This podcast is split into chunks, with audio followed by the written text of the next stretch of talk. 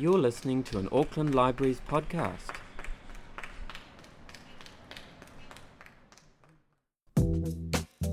For, for heritage to uh, have value, for heritage to matter, you have to have a community there that celebrates it and connects to it. At the end of the day, these things, although they're from the past, they're kind of living and they're carried through to the present and then on to the future, hopefully, if we do our jobs right. Welcome to the Heritage Talks podcast, bringing you the best in family and local history from New Zealand, the Pacific, and beyond. Your heritage now. Nau mai haere mai. Today's talk is presented by Robert Bartholomew, who discusses the research process behind his recently published book, No Māori Allowed. The book discusses the segregation of Maori which took place in the town of Pukekohe in the Auckland region between the 1920s and 1960s. Tēnā tātou katoa. You'll notice, uh, although it's covered right now, the word Maori does not have a macron. And um, I've done that because I'm trying to hold true to the period that I'm talking about because it didn't have it during that period.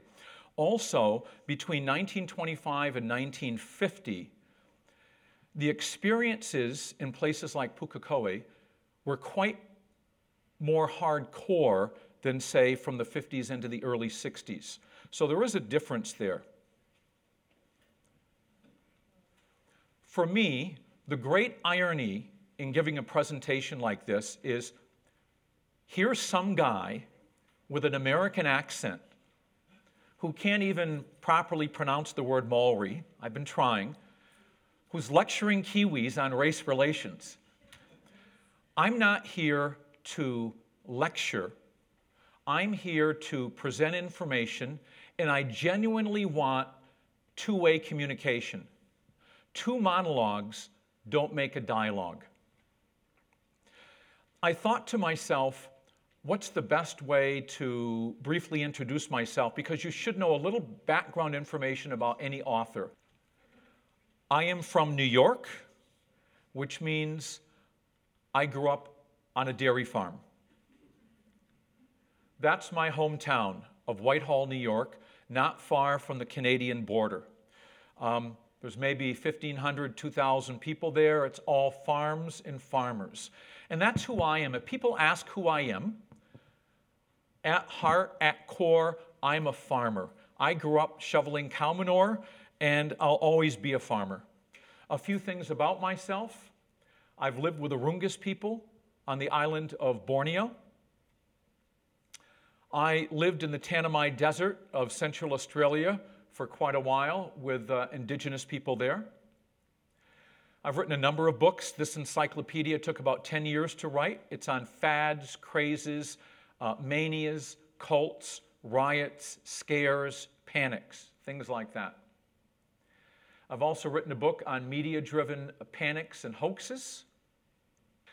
I do a lot of research into pseudoscience, and I've written a book that looks at the evidence for haunted houses, which turned out to be, when you look at the evidence, the evidence against haunted houses, because the evidence wasn't there.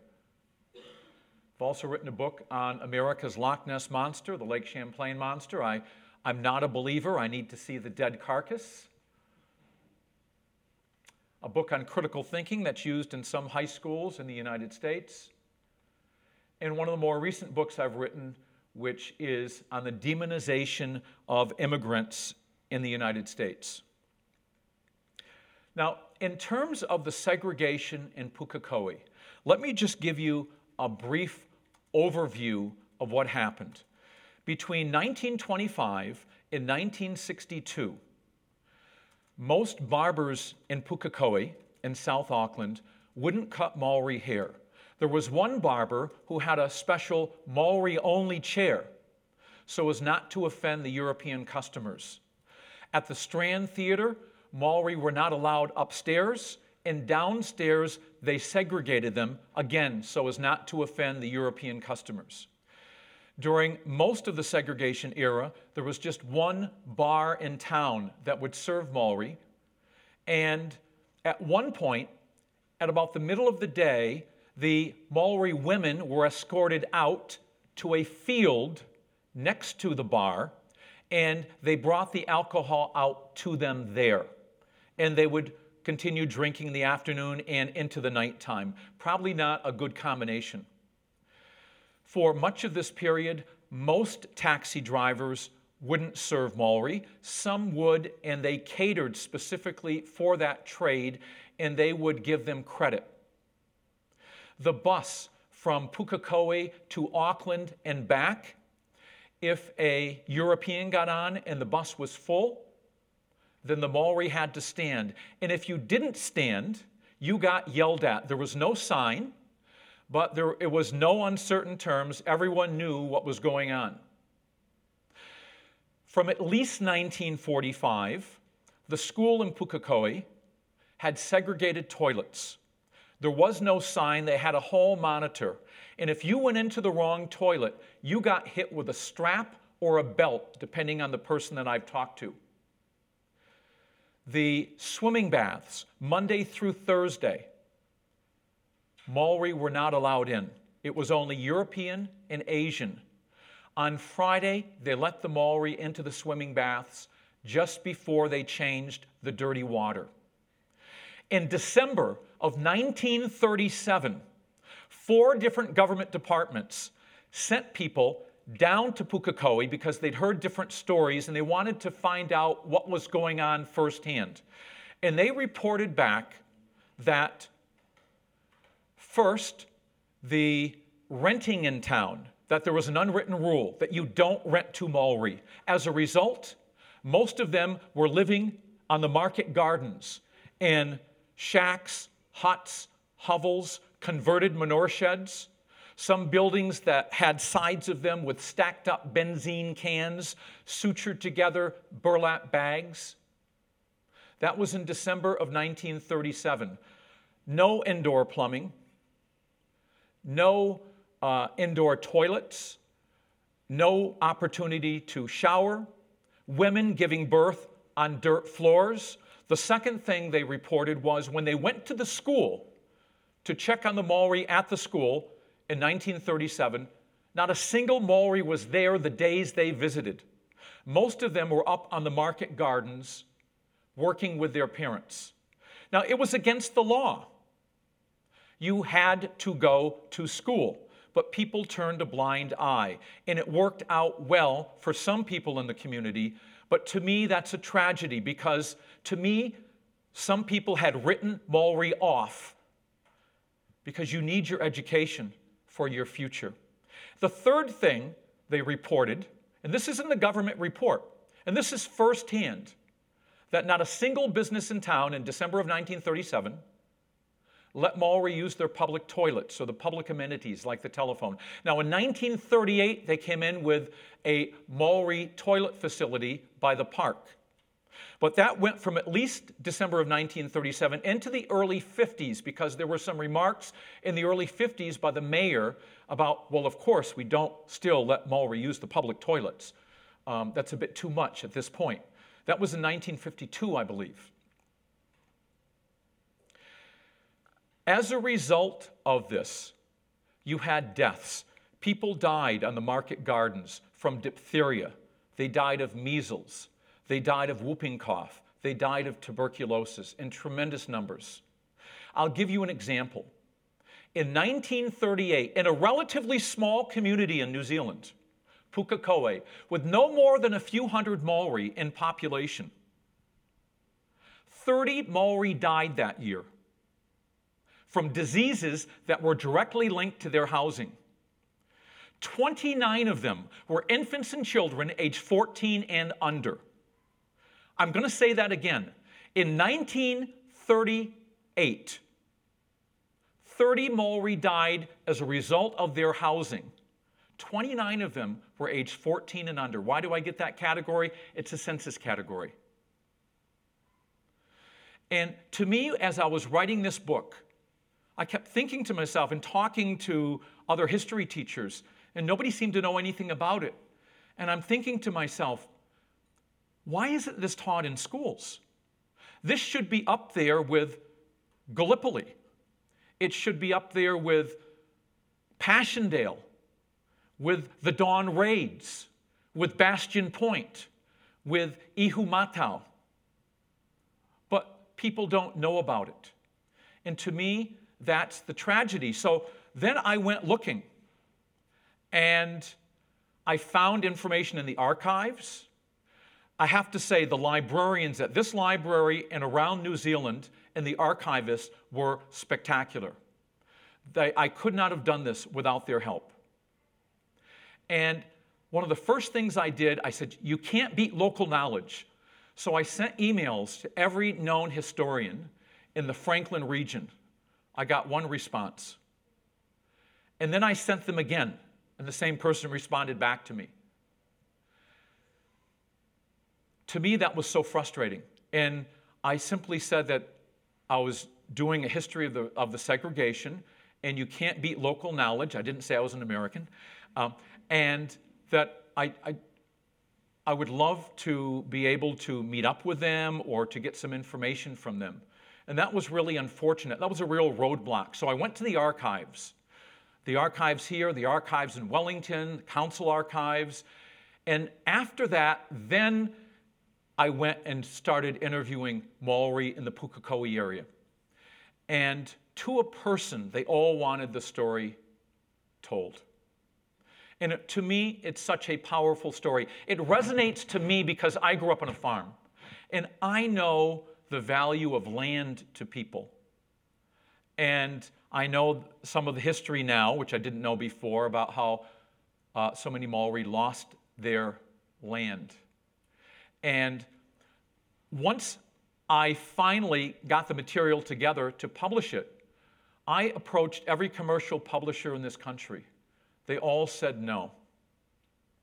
The only publisher that expressed interest was Auckland University Press, to which I'm grateful for, but there was a stipulation, and that stipulation was that it would have to be significantly rewritten because as it was in its present form, which is the book you see today, it was too much a book of Maori advocacy and voice to teachers, and not enough of a, quote, real history.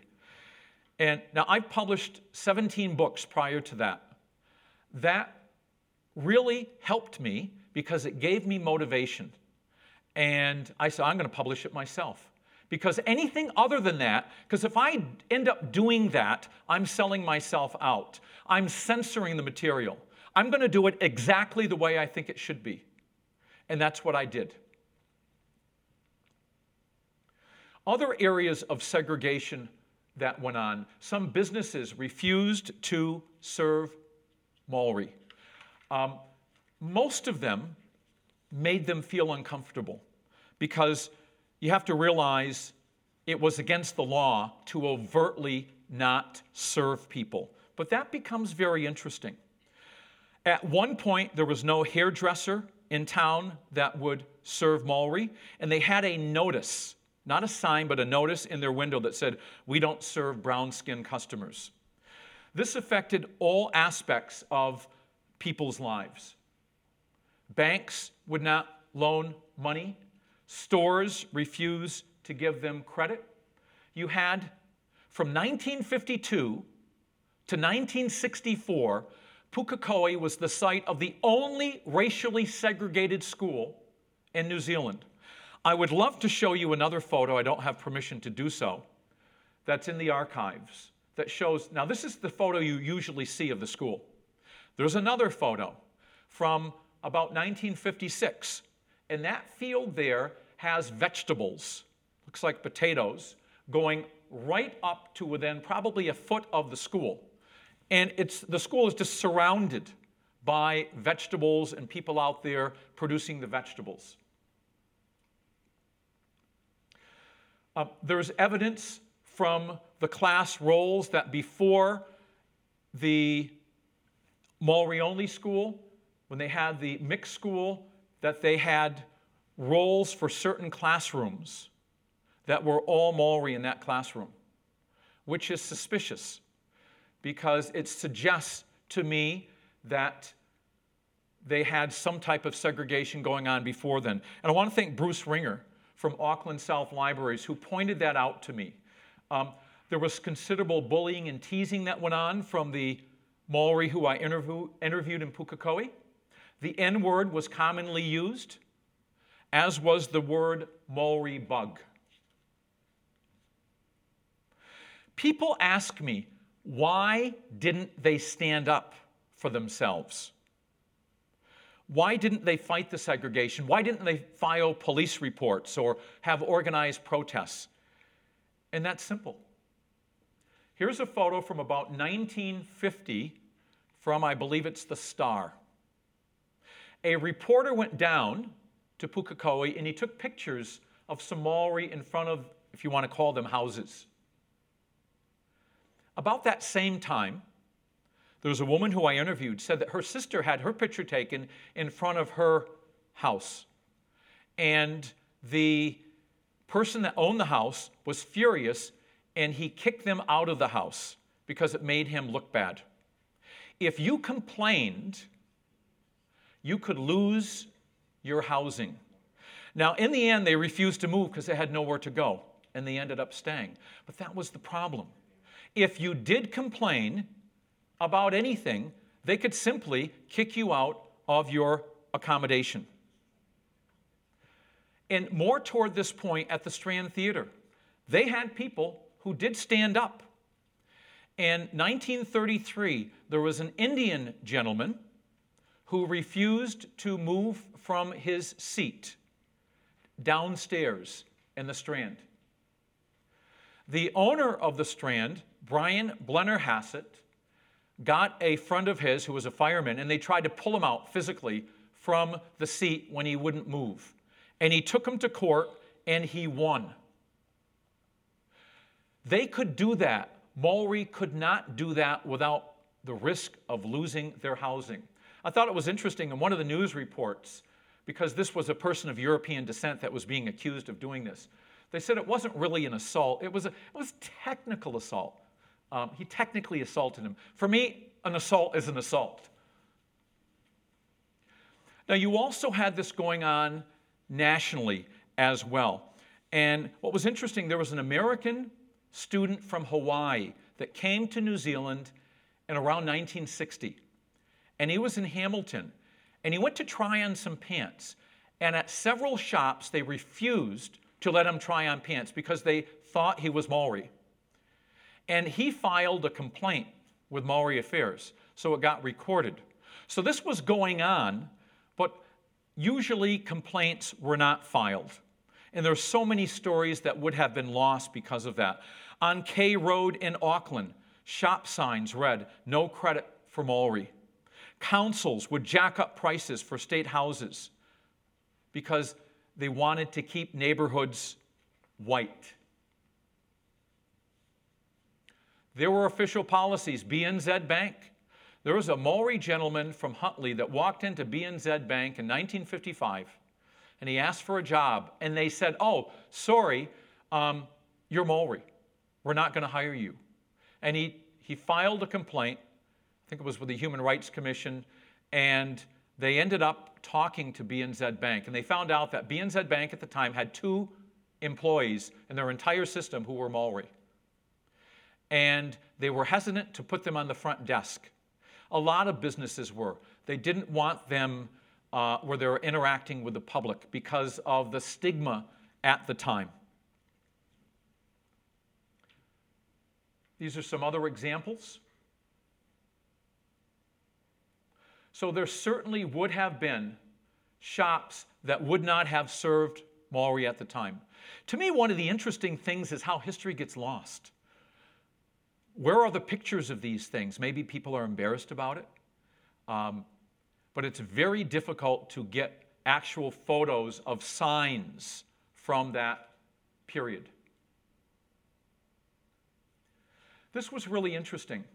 Uh, Judith McDonald, Office of Race Relations, she talked about how Maori were typically scapegoated for their problems, and it became a self fulfilling prophecy because they're were often seen at the time as being very dirty and living in dirty, rundown uh, accommodation. But there was a lot of bias at the time, and those were the properties that were just being rented to Maori. So you see them in those properties and you make that association, but those are the only properties that they were being rented to. And that's the self fulfilling prophecy. So I wanted to read a brief statement. I just want to get it right and be precise here. Um, in writing this book, I have received overwhelming support from the Maori and Pakeha community. I have also received abuse online. I have been called the A word, the B word, the C word, the D word, and the F word. I have been called a Pakeha oppressor for writing Maori history without permission. I have been told that the book is a waste of time because nobody cares about the story. And I have been told to go back to America. I am now a proud New Zealand citizen, and I'm not going anywhere. I love this country. It is a great country, but it's not perfect. I believe that the vast majority of people in this country are tolerant, fair minded people who celebrate diversity and respect cultural differences. But in any country, there's always going to be a small number of intolerant people. Edmund Burke once said, All that is necessary for the triumph of evil is for good men to do nothing. I believe that it's time, that it's time to speak up about the taboo of racism in New Zealand.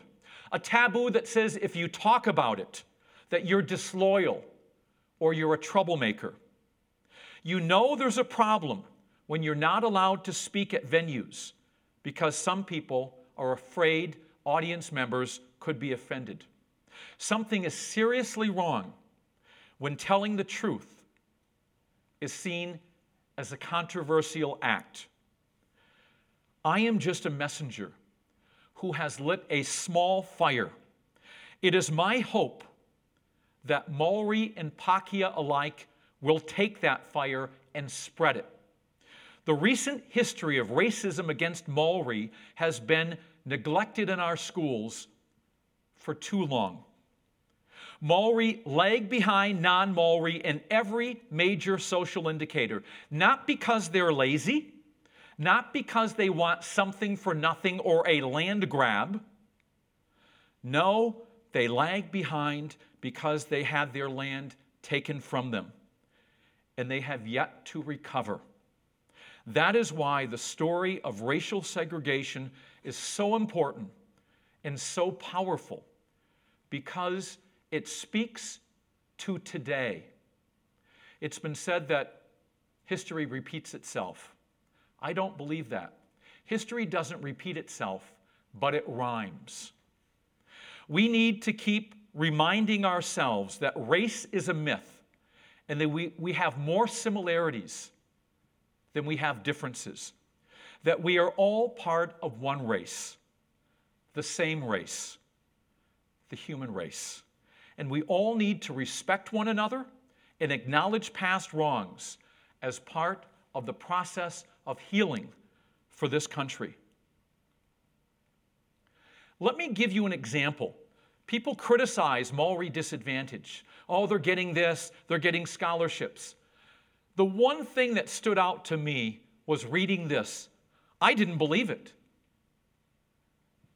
And then I did some research. 1971, 153 Maori undergraduates in New Zealand and 27,898 non Maori. That's unbelievable and to me, that brings home the disadvantage more than anything else. That is why they need some help in terms of fair treaty settlements, in my view, and scholarships. Not a handout, but a hand up to help to try to level the playing field and overcome what is just so difficult to overcome. A number of years ago, an American anthropologist was living with a group of pygmies in the Congo. And they looked out onto this plain, and there was this vast cloud of dust. And the pygmy got very excited, and he started pointing and he said, Giant dragonflies, giant dragonflies. As the dust cloud got closer, the anthropologist could make out the outline of stampeding elephants. And he said, Those aren't dragonflies, those are elephants. To which the pygmy replied, The giant dragonflies, they've turned into elephants. Human beings have a remarkable propensity for self deception. Let me give you an example of that. When my book came out in March, somebody posted on Facebook one of the images from my book. This 1955 Britomart. From the previous year, a tradition had developed during capping day activities for engineering students at Auckland University to dress up like Maori. Uh, some of them had spears. They would paint things on their faces. This is pretty tame here. They would paint obscenities on their bare chests. And they made a comment because somebody had made a reference to the book and that this was in here and oh, that was bad. And they said, oh, it was just a small group of jokers from the engineering department. Nobody took them seriously. We respected Maori culture back then. No, they didn't. They didn't respect Maori culture back then. If you go back, people are smiling in the background. That's revisionist history. There was a lot of disrespect going on for the culture. And to me, it shows the widespread disdain for Maori culture back then. And if you know the story, the Haka Party incident in 1979, when Hone Harawira's wife confronted them, it was still going on. For the 10 years prior to that Haka Party incident, engineering students doing a mock Haka on the campus. Maori had written to the engineering department, asked them very nicely, please don't do this. This is very offensive to us and our ancestors. And they did it anyway. And not only did they do it, it was really offensively done. If you've seen some of the images from 1979 with obscenities, there's a long tradition of capping activities with students at Auckland University. And this is from the early part of the century. A person is dressed up in downtown Auckland like a French clown. It's a famous clown from the, from the time. And the other person is dressed up like a military police officer.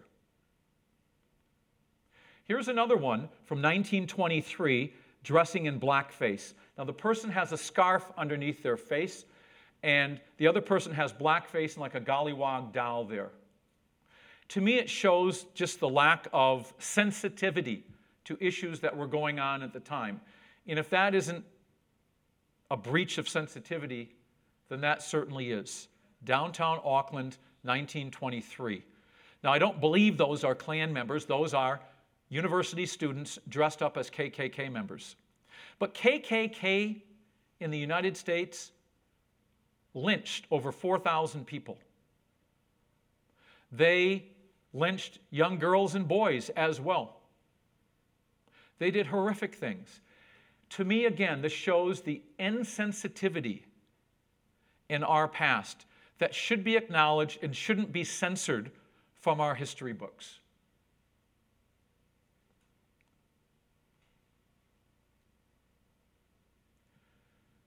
People's Voice newspaper, February of 1952. Of course, this would have been illegal. They put it up. No natives served in this bar. Now, they made a reference in here to the, I believe it was the previous year when a Maori rugby team was refused service at another um, hotel. Did I say bar? Hotel. And um, again, these are examples of breaches of conduct, and it also reflects some portions of society at the time.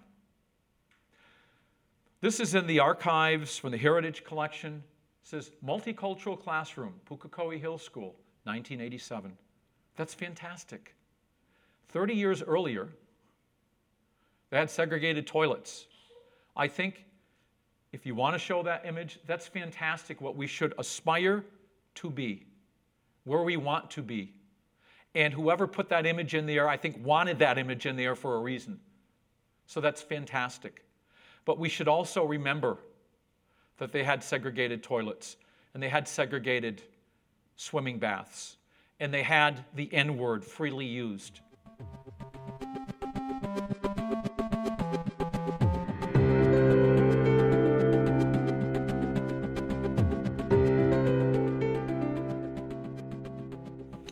Deal with some questions in the room now.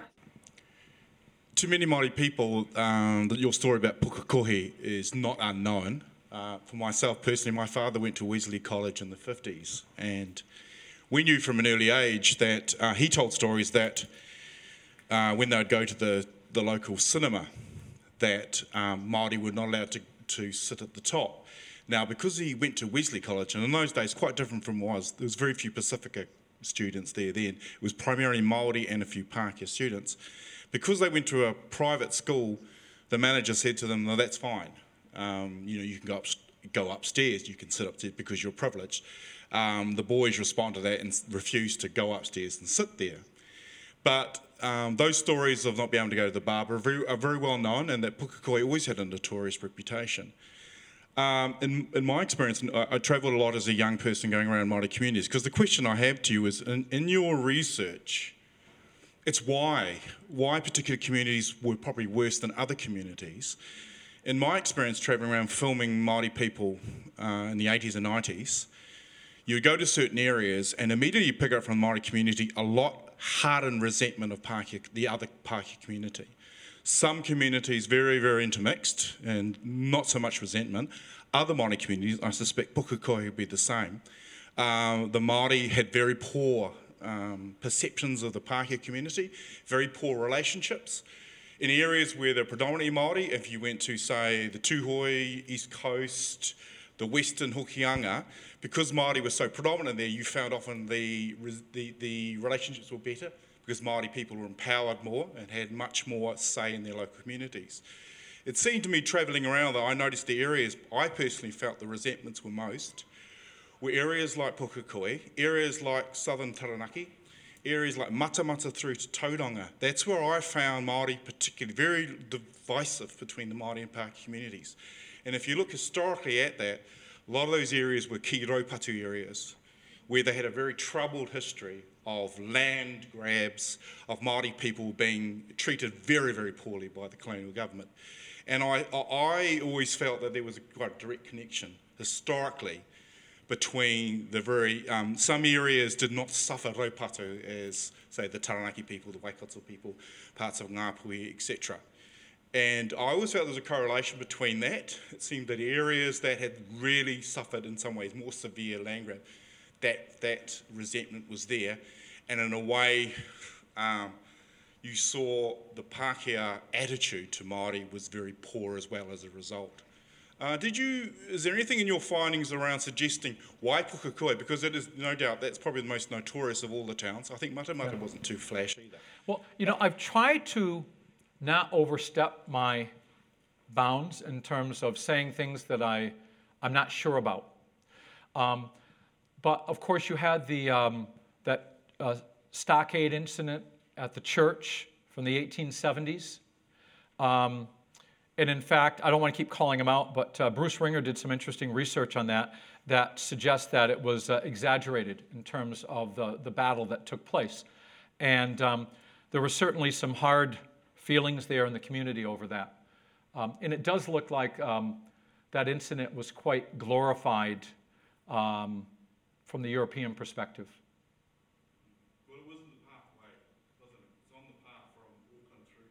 Yeah, yeah, yeah, absolutely. No, what, you, what you've said there makes a lot of sense. Um, that's why, you know, I would have loved to have uh, written the book with, uh, with a historian. But what I can say is, what I have done, I am confident that what I've written about is, is accurate. But because I don't have the historical depth of knowledge that a historian would have, um, there are insights like that that I haven't really gone into. I've really focused on Pukekohe and then the segregation era in general, uh, with a lot of help from the government documents from around 1960 61. There's one confidential document in particular that was very, very helpful. Um, but thank you so much for that. That's really interesting. When writing this book, do you feel like there was adequate engagement and consultation with local iwi? And do you think that their perspectives have been accurately represented? And has this been published with iwi support? Um, no, and let me tell you what. Well, let me tell you what I did. Um, I went and collected the documents. Then I went and interviewed the Maori in the Pukekohe area. To a person, they, they all knew what I was doing and they all wanted the story told. So I wrote the story. Um, I'm not, I'm pretty ignorant in terms of, and maybe I can get away with certain things because I have an accent, but I'm not really familiar with that aspect of New Zealand culture about going to the iwi and ask permission. But I did tell the people there what I was doing. Whether you accept this or not, I have strong feelings about that. I believe that history is what happens. And nobody owns history. I believe that history is something that happens and we try to record it to the best of our ability. And, um, but I will tell you this if anybody had come up to me and said, Robert, this is really bringing back bad memories, and some people did say that, but they wanted me to do it if they said, This is bringing back bad memories, I don't want you to write this, I doubt that I would have written it. But they all wanted me to write it. And so now for the second book, not the one for the uh, schools, but the second um, No Maori Allowed 2, I can't claim that I don't know any better because people have told me. So now I went to the Ngāti Tama Oho office and I've met with them and I've told them what I'm doing and I've asked for their help and their permission. And if they say no, then I won't do it. But if they think it's helpful and useful, then I'll do it. I'm not going to do something against somebody's will. Although, and I feel strongly about this as an outsider, like I think somebody I don't think anybody owns history. History are things that happen. The problem has been in the past, the people that have owned the history, history is written by the winners, right? And the winners have been the Pakeha, and then they've written twisted histories, from what I can see. I mean, not quite accurate. Um, people might feel upset about that, but I, I just feel that I don't think anybody owns history. But I'm not going to go and do somebody's family history. I mean, that's your history your family history, your micro history, your, but I mean, in terms of the broad stroke events that have happened, I think that belongs to everybody. Um, but again, I'm not going to do it if they don't want me to do it. I'm just, I'm not going to do it. Um, I'm just being honest. And I think some people might have a problem with that. I've gotten some emails from people that seem to have a problem with that and say that I have no right to write on somebody else's history. I, I don't agree. I don't think you own a history. I don't think Europeans own their history. I think anybody can write on a history. However, I'm not going to go into somebody's community and start interviewing people if they don't want me there. I'm not, I'm not going to do it. But again, everybody that I interviewed in Pukekohe wanted me to, to do the book. They knew what I was doing and they gave interviews freely to me. Um, Tiffany, okay. Tiffany says, Why do you think New Zealanders look past this racist history? And pretend they're not racist when these incidents, incidents make it clear that there is a history of institutional racism here. Um, what you outlined very much mirrors a Jim Crow America. Yeah, I thank you so much. I just think that um, most Kiwis today uh, wouldn't consider themselves racist. I think they're, they're sensitive, but there is a group, there is a certain percentage that are bigoted, that are narrow minded, and um, how do you weed that out? You weed it out from year four and five in school, and you address it there. because kids are mirroring what their parents are saying so often. Um, I just think it begins with education and it ends with education. You know, we, we and, we're always learning. I mean, I don't know everything. Um, my favorite saying, um, I never call myself doctor. I, I, um, if I thought I was smarter than anybody else in the room, I would. My favorite saying is, if I am nothing without a PhD, then I, am nothing with one. I mean, I'm, I'm, just, I'm just a person trying to write a history um, because I feel I taught history at our school for several years, and every year it's the same thing Montgomery bus boycott. 1955, 1956, Martin Luther King, Rosa Parks. Great. But I'm in New Zealand. I'd love to teach about Pukekohe and the racial segregation era. And I think we can do that and then say, look how far we've come. And we were uh, not, we're not, we're not painting everybody out to be racist, but um, this did happen. We should acknowledge it and learn lessons from the past. Hello. Um, I had a quick question because you mentioned um, how far New Zealand has come. I'm clearly not born here. I was also born in the U.S., born in Philadelphia. Yep. Um, but I moved here from Berlin, which was super diverse, which I experienced. And Could I ask how long you've been here for? Uh, three years. Okay. Yeah. Um, and I actually get a lot of prejudicial comments to me here, a lot of racism that I experience here being a um, commercial business owner and private label owner.